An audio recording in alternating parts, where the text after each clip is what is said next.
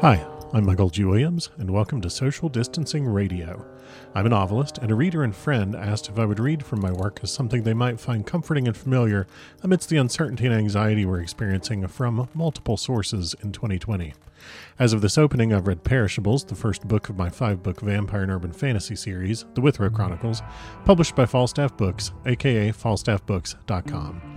If you'd like to pick up a copy for yourself, head over to bit.ly, that's bit.ly slash perishables link.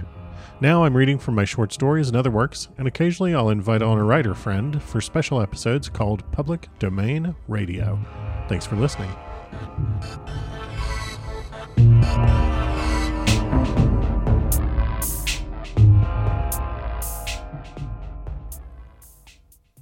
All right.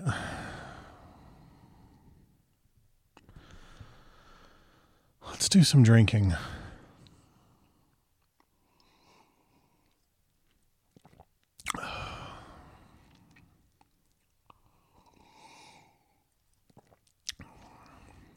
Normally, this would be my reading wine. And it's going to be my reading wine, but it's also my just like surviving the way that the world is right now wine. Not going to lie about that. Oh, okay. We're not here to fix any of those problems, though. For now, we're actually here to distract ourselves from them. So, let's get back into Dracula, a novel which never fails to make me feel good, actually. I've never really totally understood why that is, but there you have it.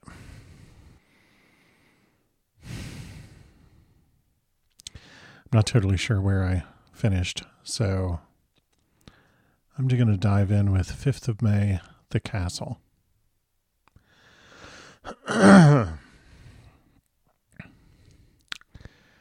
5 May, The Castle.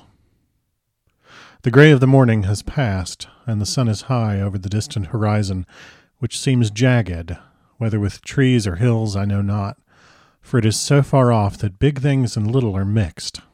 I am not sleepy, and as I am not to be called till I awake, naturally I write till sleep comes. There are many odd things to put down, and lest who reads them may fancy that I dined too well before I left Bistritz, let me put down my dinner exactly. I dined on what they call robber steak bits of bacon, onion, and beef, seasoned with red pepper, and strung on sticks and roasted over the fire, in the simple style of the London cat's meat. The wine was golden Mediasch, which produces a queer sting on the tongue, which is, however, not disagreeable. Ooh, let's drink to that.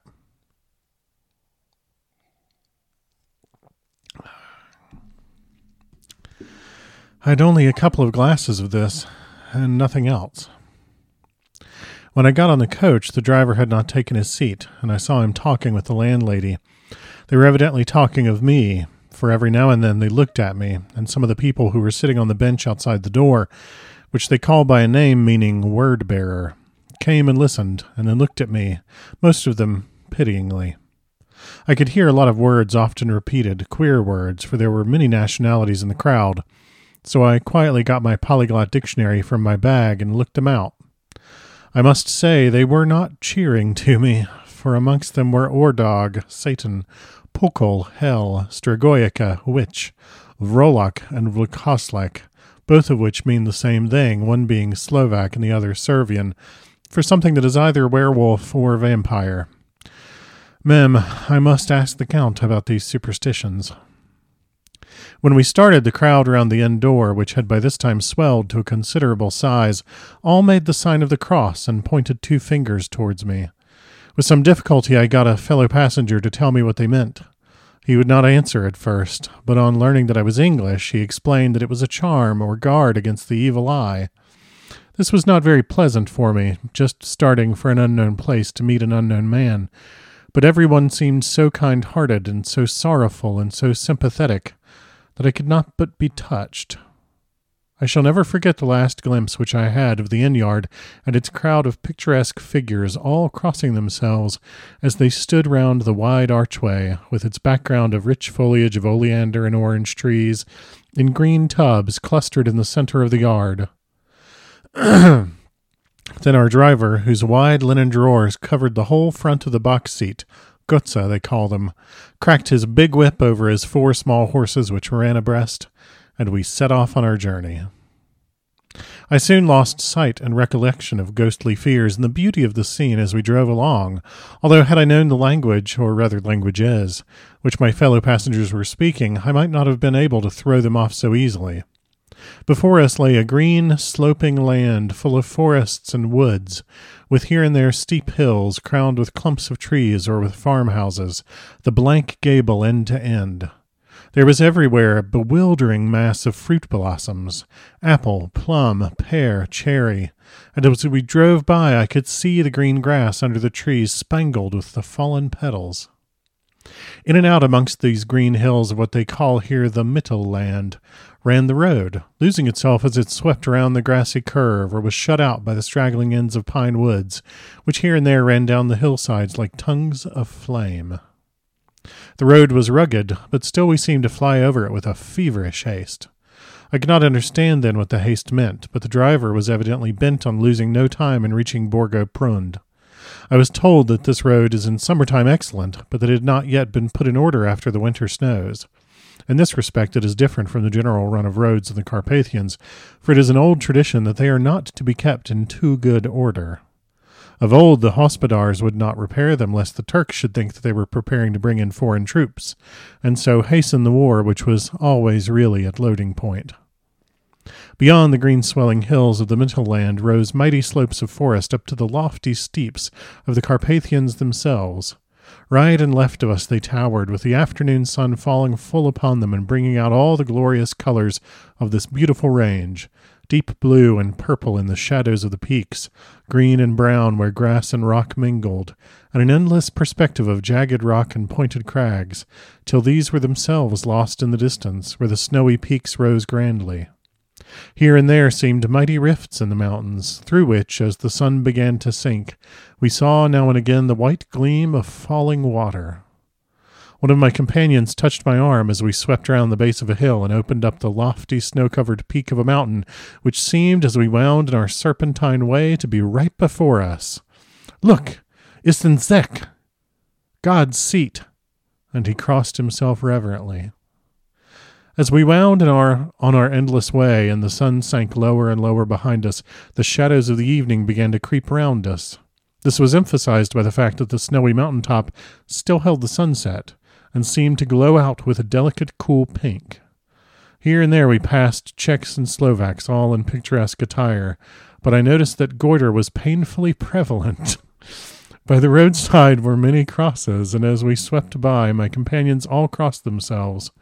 Here there were many things new to me, for instance, hayricks in the trees, and here and there very beautiful masses of weeping birch, their white stems shining like silver through the delicate green of the leaves. Now and again we passed a leiter wagon, the ordinary peasant's cart, with its long, snake like vertebra calculated to suit the inequalities of the road. On this were sure to be seated quite a group of homecoming peasants, the Czechs with their white, and the Slovaks with their colored sheepskins, the latter carrying lance fashion their long staves with axe at end. As the evening fell, it began to get very cold, and the growing twilight seemed to merge into one dark mistiness the gloom of the trees, oak, beech, and pine. Though in the valleys which ran deep between the spurs of the hills as we ascended through the pass, the dark firs stood out here and there against the background of late lying snow. Sometimes, as the road was cut through the pine woods that seemed in the darkness to be closing down upon us, great masses of grayness, which here and there bestrewed the trees, produced a peculiarly weird and solemn effect, which carried on the thoughts and grim fancies engendered earlier in the evening, when the falling sunset threw into strange relief the ghost like clouds which amongst the Carpathians seemed to wind ceaselessly through the valleys. Sometimes the hills were so steep that, despite our driver's haste, the horses could only go slowly. I wished to get down and walk up them as we do at home, but the driver would not hear of it. No, no, he said, you must not walk here. The dogs are too fierce. And then he added, with what he evidently meant for grim pleasantry, for he looked round to catch the approving smile of the rest, and you may have enough of such matters before you go to sleep. The only stop he would make was a moment's pause to light his lamps. When it grew dark, there seemed to be some excitement among the passengers, and they kept speaking to him one after the other as though urging him to further speed. He lashed the horses unmercifully with his long whip, and with wild cries of encouragement urged them on to further exertions. Then through the darkness I could see a sort of patch of gray light ahead of us, as though there were a cleft in the hills. The excitement of the passengers grew greater. The crazy coach rocked on its great leather springs and swayed like a boat tossed on a stormy sea. I had to hold on. The road grew more level, and we appeared to fly along. Then the mountains seemed to come nearer to us on each side and to frown down upon us. We were entering on the Borgo Pass. One by one, several of the passengers offered me gifts, which they pressed upon me with an earnestness which would take no denial. These were certainly of an odd and varied kind, but each was given in simple good faith, with a kindly word and a blessing, and that strange mixture of fear meaning movements which I had seen outside the hotel at Bistritz, the sign of the cross, and the guard against the evil eye. Then, as we flew along, the driver leaned forward on each side. The passengers, craning over the edge of the coach, peered eagerly into the darkness. It was evident that something very exciting was either happening or expected, but though I asked each passenger, no one would give me the slightest explanation. This state of excitement kept on for some little time, and at last we saw before us the pass opening out on the eastern side. There were dark rolling clouds overhead, and in the air the heavy, oppressive sense of thunder. It seemed as though the mountain range had separated two atmospheres, and that now we had got into the thunderous one. I was now myself looking out the, for the conveyance which was to take me to the Count. Each moment I expected to see the glare of lamps through the blackness, but all was dark.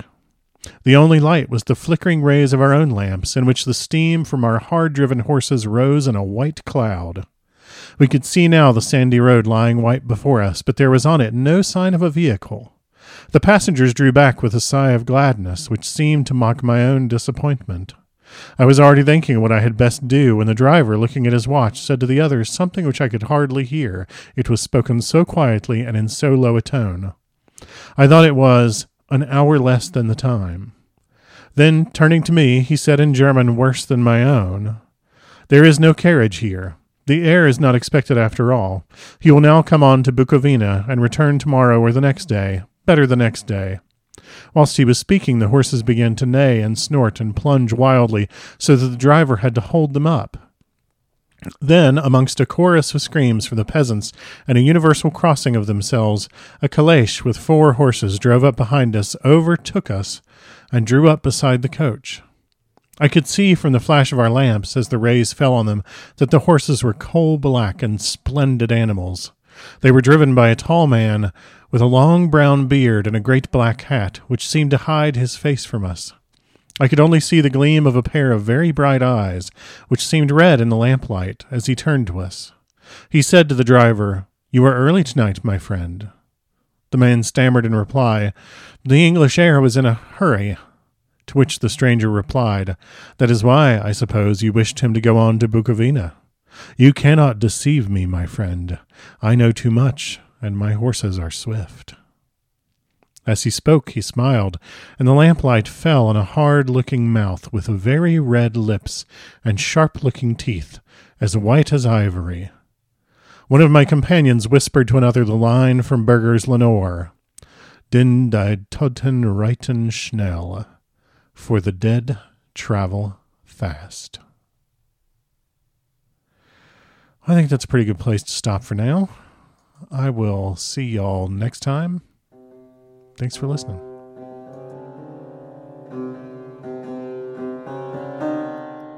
Thanks for listening. This podcast is released under Creative Commons Attribution, Non Commercial, No Derivatives license. The theme music is Bucked Contemporary Boom by Kara Square, available under a Creative Commons Attribution license at ccmixter.org.